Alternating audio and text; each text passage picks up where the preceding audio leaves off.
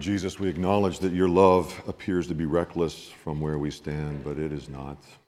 It is solid, and it is good, and it is real, and it is here. And so we ask, Lord, that as we do not have the ability to intellectually grasp your love, this love that surpasses knowledge, I pray that you would help us to get a little bit of a tighter grip today. Help us to experience it in some way as well. This time is yours, Lord Jesus. Use it for your glory and for our benefit in your name. So, how is it possible for the finite to grasp the infinite?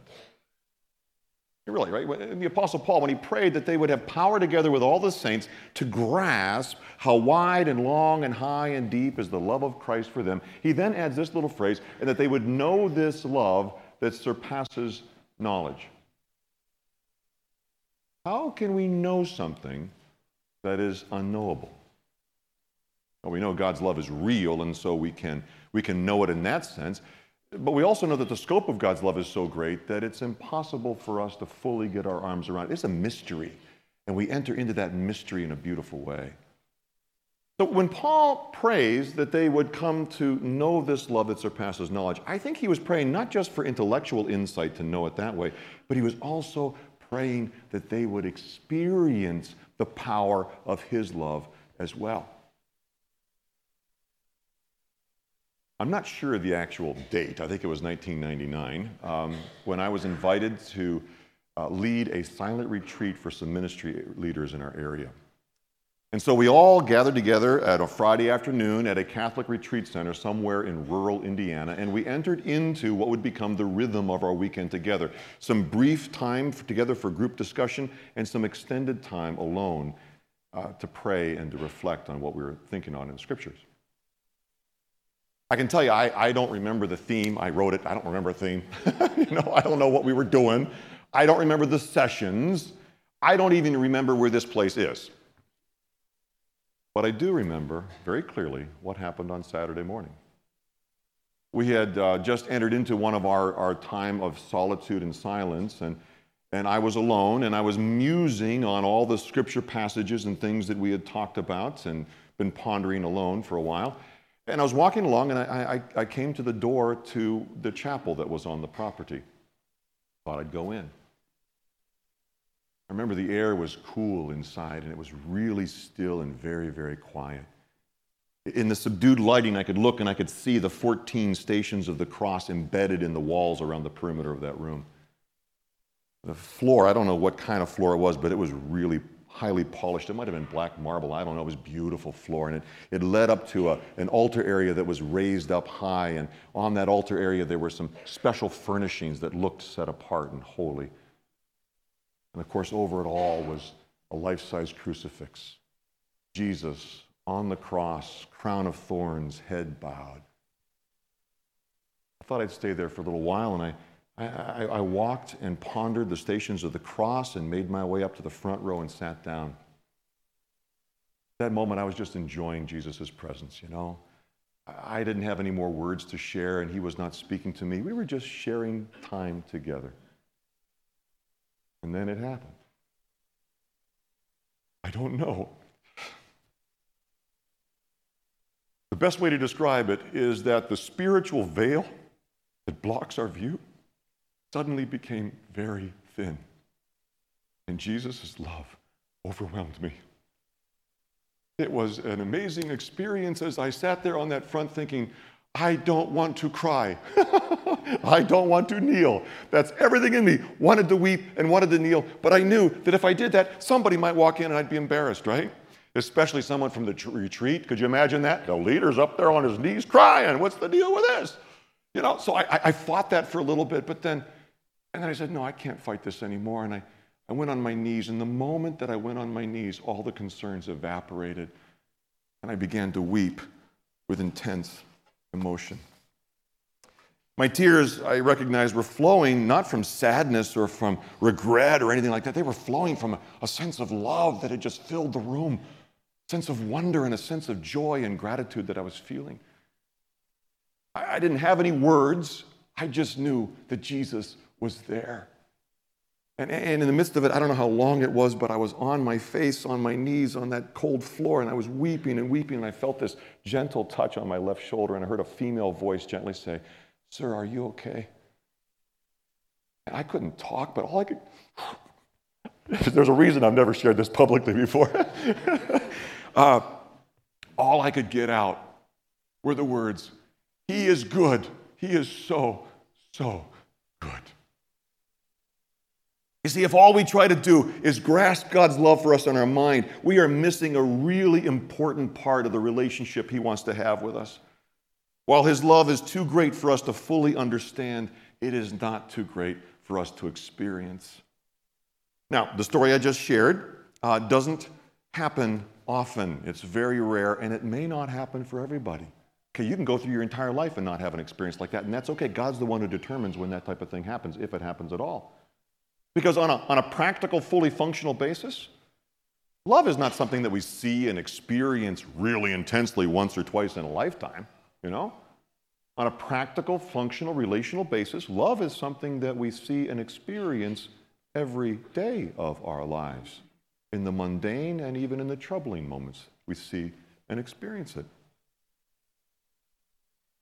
God is always expressing His love to us. He's acting it out. And if we're open to it, we can experience that love in all the different vagaries of life. I mean, it's He's there. He's with us.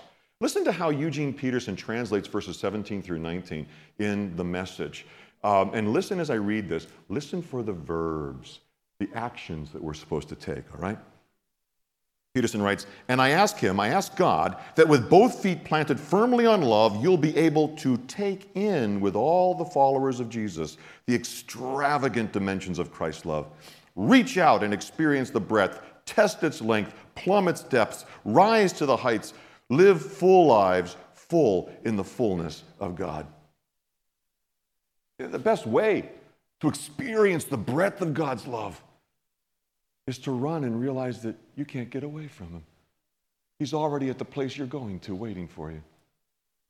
The best way to experience the height of God's love is to engage Him with your doubts and your questions and your concerns and watch what He does with them. The best way to know the depth of God's love is to expect Him to meet you in the mundane, diaper-changing moments, and in the difficult, struggling moments, because He is there, and He will meet you in all of life where you are. We turn the clock back a little bit more. It was 1994. My family and I were traveling back from visiting Ann's parents in Orlando, Florida. Mid-morning, traffic on I-75 was light, and my entire family was napping in the car, and I was just enjoying the drive. And I remember driving along and just listening to all their breaths, you know, just the deep breathing of people who are really tired from Disney World and getting the sleep they desperately need. And I was trying to identify each of my child's breathing. You know, okay, there's Stephen, there's Stacey, I can hear her, and there's my wife next to me, she's breathing. I was just enjoying that, just enjoying the breath. You know, it's like there was something really cool about that. And I was 33 years old, and I started thinking, how did I get here? This is amazing. And so I started to think back over all the key moments of my life and all the minor moments of my life too. And I said, how did I get on this path? And as I was thinking about that, I began to see more clearly, almost like someone was turning the fine-tuning dial for focusing something. And I began to see more clearly how God had been part of every one of those moments, that He had been there, and He had been there, and He had been there. And then I slowly became aware of how God was with me in that car. Not overwhelming, not just, you know, dropping me to the floor, but just this gentle, loving presence. And I began to recognize again, as I'm going along, and I'm thinking, every good thing in my life, every blessing I've enjoyed, everything that I embrace now, it's a gift from Him. And it just stunned me, and I felt the tears coming up, just gentle tears in the back of my eyes. And I began to pray quietly so as not to wake up my family. I began to pray, "Lord, thank you." And I just started listing all these things He had done for me. And I started layering. And it impacted me so much that I said something really foolish.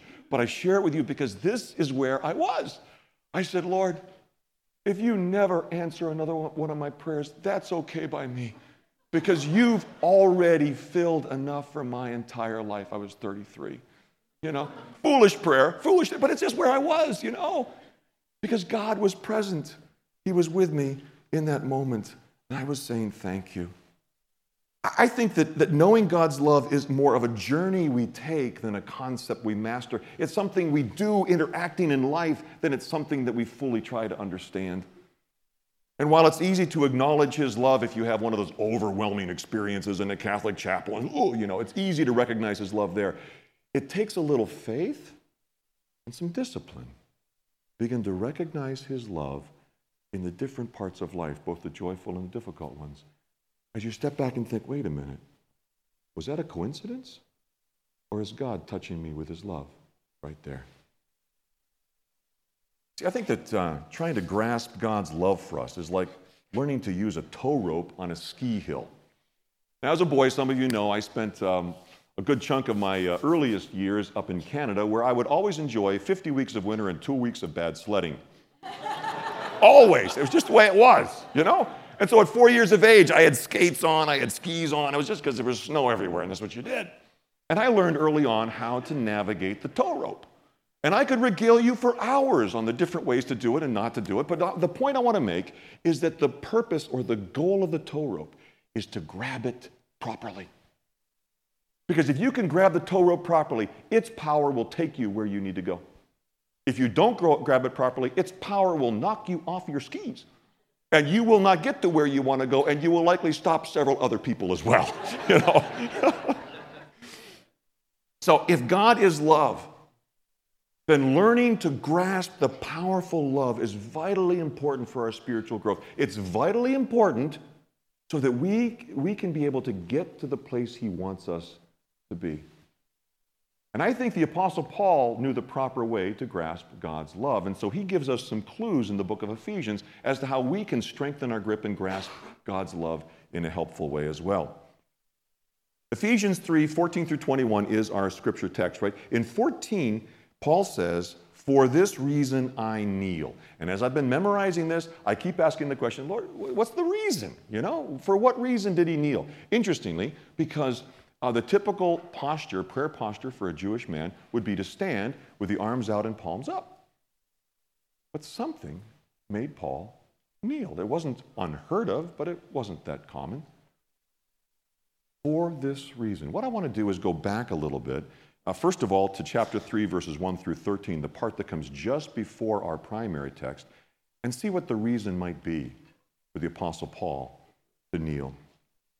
And while we get there, I have a favor to ask of you. From here on out, I'm going to ask you to put your pens and pencils and papers away, turn off your screens, and don't take any notes, okay? If you want notes, just contact me, connect at covenantepc.org or whatever, and I will send them to you. But for right now, you are about to experience several tsunami-like waves of information.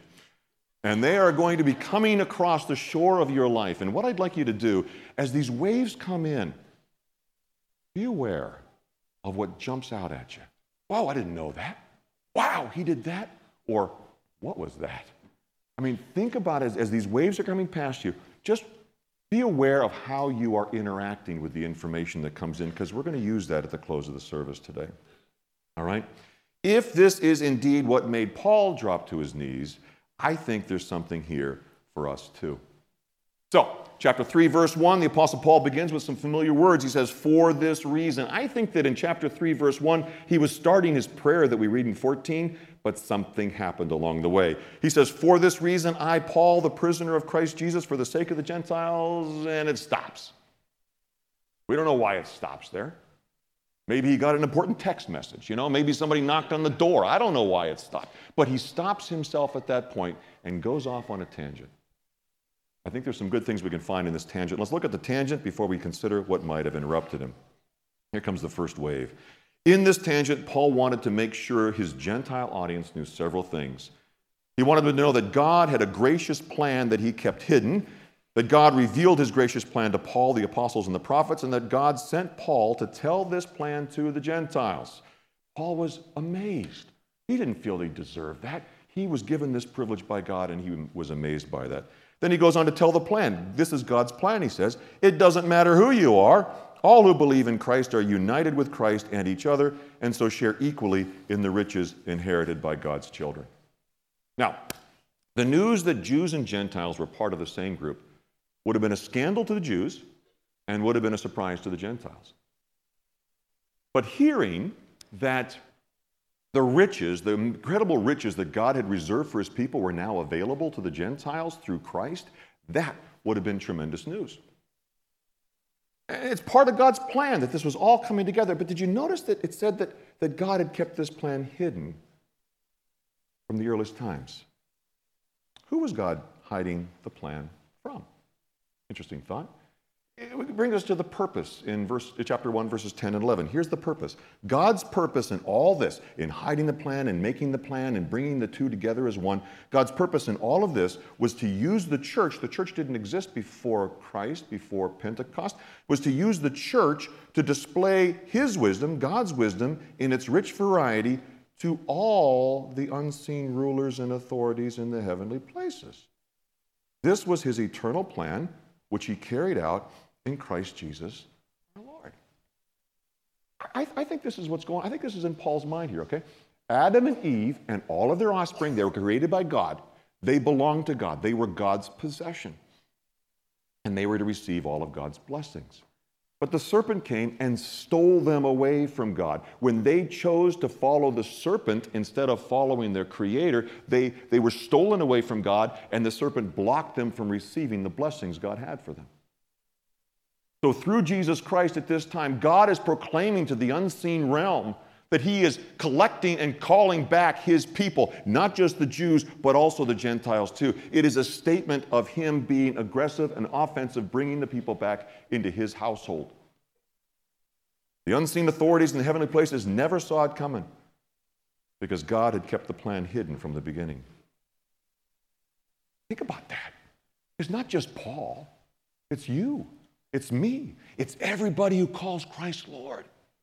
We're part of a plan that is far bigger than just our eternal life, than just our confidence to walk boldly into God's presence. There's something going on here out of God's love. It just should blow our minds away. Here's the summary of it. God revealed to Paul a plan that he had from the start, that through Christ all people can share equally in the riches inherited by God's children. He did this to display his wisdom to the heavenly powers through the church. And Paul feels undeserving and privileged to be the one chosen to share this news with the Gentiles. The power of God's love knocked Paul off his skis. It should knock us off our skis too. For this reason, he writes, I kneel. So that's the tangent. What was the interruption? Well, he starts off for this reason. The interruption is found, I believe, in verse 3 of chapter 1, all the way through chapter 2. So here comes some more tsunami-like waves for us, but just allow it to wash past you and see what happens, okay? He starts off in chapter 1, verse 3, because we are united with Christ, powerful statement, because we are united with Christ, we are in union with Christ, therefore because Christ died, we die, because Christ rose, we will rise. What happened to Christ is going to happen to us, and we receive his blessings. Because we are united with Christ, God has blessed us with every spiritual blessing in Christ. And then Paul outlines these blessings. In Christ, God chose us before the creation of the world to be holy and blameless in his sight. In love, God predestined us to be adopted, freely gave us his glorious grace, redeemed us through Christ's blood, forgave our sins, showered his kindness on us, and made known to us, here it is, the mystery of his will. This is a reference back to the plan that we talked about in chapter 3. This plan, this will that God had was to be put in effect when the times had reached their fulfillment. What was this will? What was this plan? Paul gives a different perspective on it now in verse 10 of chapter 1. This is the plan. At the right time, God will bring everything in heaven and earth together under the authority of Christ. Jesus said, all authority in heaven and on earth was given to him. He carries all authority, and as God incarnate, the God who is man, he ascended into heaven, and he is enthroned in high, in a throne that is far above all heaven and all earth. So he is the King of all kings. He has more authority than any human ruler, and he is the Lord of lords. He has more authority than any spiritual being, and that was part of God's plan.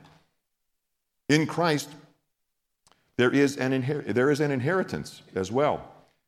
We can find out where. Yeah, because we are united with Christ, there is an inheritance as well. Now, this is fascinating too, because it's a two-way street.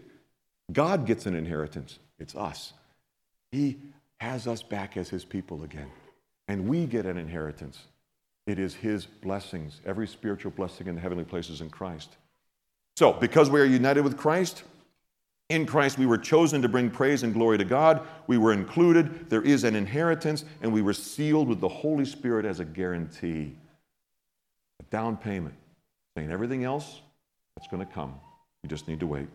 Here's the summary. Because we are in Christ, God blessed us with every spiritual blessing, adopted us into His family, made known to us the mystery of His will one day bring all things under Christ's authority, and gave us the Spirit as a guarantee.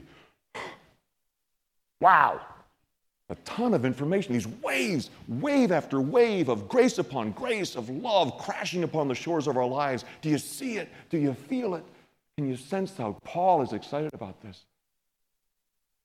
One of the things that keeps jumping in and out of these waves, maybe it's a porpoise or something, I don't know, a dolphin, I don't know. But there's something playing in the wave right now.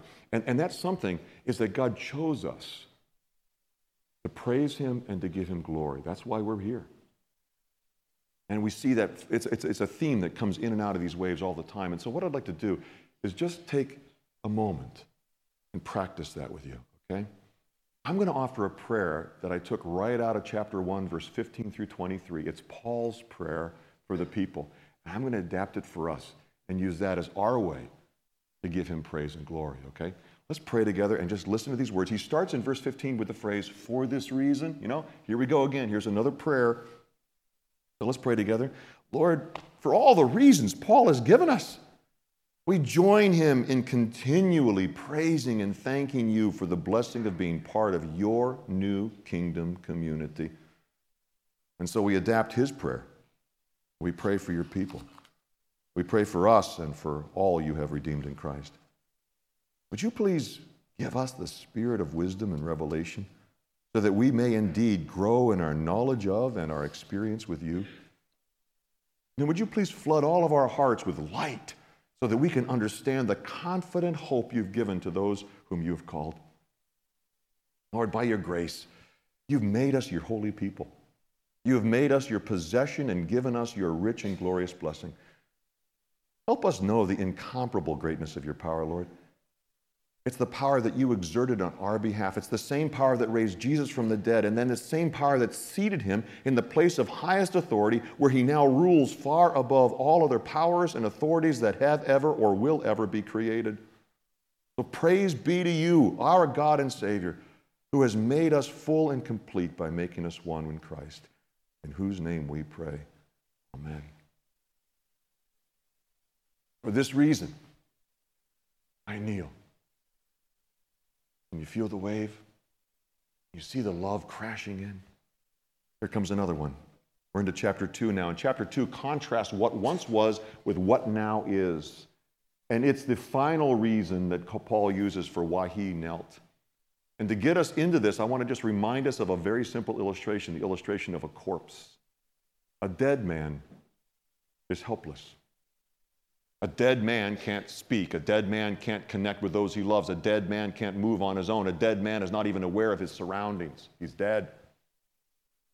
That in the background. Let's listen to these contrasts. Paul says, you used to be dead in your sins, disobedient to God, obedient to the devil, and an object of God's wrath with no hope of escaping God's righteous judgment. That's what you used to be. And then we find the most powerful word in the New Testament. It's 3 letters long. But God, in His great love for us, we were made alive in Christ. We were raised with Christ. We were seated with Christ in the heavenly realms. Do you notice the passive? We were made alive. Nothing that the corpse could affect in himself. Couldn't do it on his own. It's totally grace from God. And it's totally God's grace, so that in verse 7, listen to this. This stuff is just blows my mind.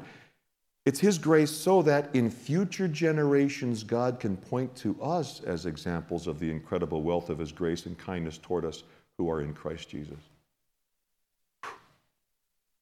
By grace that you've been saved through faith.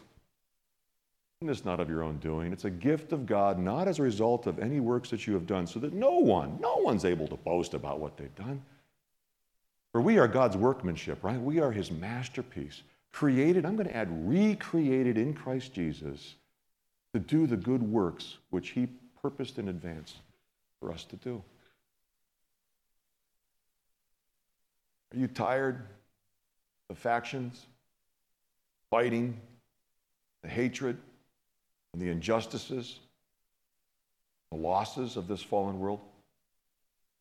Have you grown weary of the storms, hurricanes, the floods, the droughts, the death, fires, all the lives that are lost because of natural disasters? God is too. And he is working to recreate the whole thing even now. And he's beginning with individual human hearts, every heart that surrenders to him, to surrenders to his lordship. He's beginning there, and he's expanding it out like yeast in a lump of dough until the whole lump is impacted. And what I mean by that is it begins with us, and it extends out into the entire created order so that all creation will be included in this redemption. Romans chapter 8, the creation waits in eager expectation for the sons of God to be revealed. For the creation was subjected to frustration, not by its own choice, but by the will of the one who subjected it. In hope, not a wishful thinking hope, but a certain confident it's going to happen hope. In hope that the creation itself will one day be liberated from its bondage to decay and will be brought in to the glorious freedom of the children of God. All this is from God's love. And it's not just so we can have fire assurance and escape hell. It's not just so we can have eternal life. It's not just so we can walk confidently and boldly into God's presence. There's a whole bigger picture going on here, and it's flowing from God's love to us. There's no wonder that Paul is going off on tangents and losing his place with excitement. There's a lot here. One final wave is coming. Let's return to the contrast in chapter 2, verses 11 through 18. Just allow this wave to wash past you. You used to be outsiders, live apart from Christ, be excluded, not know God's covenant promises, and live in the world without God and without hope. You used to be far away from God, but now God has united you with Christ Jesus, and you have been brought near to him by the blood of Christ. And then the Apostle Paul takes off on another little tangent on what the blood of Christ has done for us. Through the cross, Jesus broke down the dividing wall of hostility, made peace between Jew and Gentile, united Jew and Gentile into one people, fulfilled the law by paying the price for us all, reconciled both groups to God, and gave us both equal access to the Father through the Holy Spirit. And what this means is that all who are in Christ, whether Jew or Gentile, are citizens with God's people, members of God's family. They are God's house. They are God's temple where God dwells. Wow. And lastly, the summary. You used to be dead in your sins, but God united you with Christ. God made you alive in Christ. God seated you with Christ. God made you one with all who are in Christ. You are recreated in Christ. Do the good works that God planned in advance for you to do. Every spiritual blessing in the heavenly places in Christ has been made available to us through Christ. It's because of his grace, nothing that we've done. It's because of his grace that flows out of a love that is wider, longer, higher, and deeper than we can ever fully imagine. As you've been watching those waves come by, think about the things that stood out to you. Maybe it's a statement of praise. Wow, thank you that I'm alive. I was once dead, but now I'm alive. Maybe it's an awareness of a mystery that goes bigger than we can know at this point. Like, what is the unseen realm? And who are these creatures, these beings that have authority? And what are they doing? And what is Jesus? Maybe it's something that's a mystery that you're wondering about. Maybe it's just a statement of awe and wonder. I don't know what it is, but think about the things that popped out of those waves as you were watching them go by. What I'd like us to do today is to close our service, before we get to the songs, to close it with some prayer time, okay? I'm going to invite everybody here to pray just a single line with God. You might want to do it silently, or you might want to do it vocally. If you speak it out, just lift your head up and speak it out nice and loud so that everybody around you can be blessed by the words that you're sharing, okay? If you say it silently, that's great too, because the Lord hears your prayer. And then once we have that moment of silence, I'll start us with a starting prayer statement, a single line statement. And then I'll sit down and then I'll share, then you guys can share your single line statements as you feel so led, or pray silently. And then the worship team's going to come up and lead us through some songs. There's 3 songs. There's a chance that someone in this room may say, for this reason I kneel. If you feel led to kneel, go ahead. It's hard to do it in the pews. I get that. You can do it in the pews. I've done it before, but it's hard. Maybe you go out to the aisle. Maybe you go to the back where there's more space. Or maybe, you could come right up here where the stairs are. For this reason I kneel. If you feel the Lord leading you to kneel or to respond in some way physically, go ahead and do it. Don't worry about being embarrassed. No one's going to judge you on anything here. This is about you recognizing what God is doing in your life and being overwhelmed by it. Okay, so prayer time, where we, those who wish to verbalize a one-line prayer of thanks or wonder, do that. Then we move to song, and those who wish to respond as the Lord is leading them, please feel free to do that. All right? Let's pray together.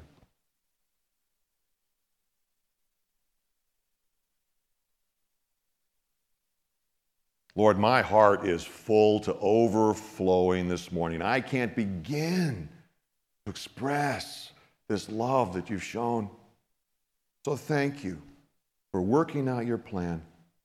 And thank you for including me. Oh, thank you for including us in that plan and that love that is bigger than we can ever know. Lord, now hear our silent and vocalized prayers, please.